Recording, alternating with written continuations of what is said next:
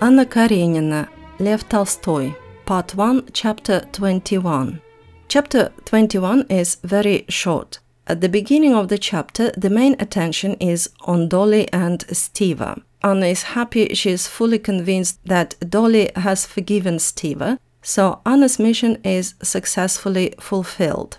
Then Dolly, Stiva, Kitty, who is still there, and Anna have an evening tea. And the second important event of the chapter is that Vronsky appears, again, briefly this time. He doesn't join the tea party. He comes to talk to Stiva about some dinner party. Nothing exceptional or strange about that. What can be strange about a friend popping in at 9:30 in the evening to find details about a dinner and not coming in? But everybody found it rather bizarre, most of all Anna. She thought it was strange and not right.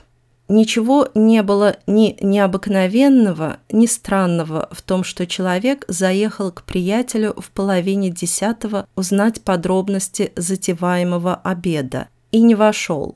Но всем это показалось странно. Более всех странно и нехорошо это показалось Анне.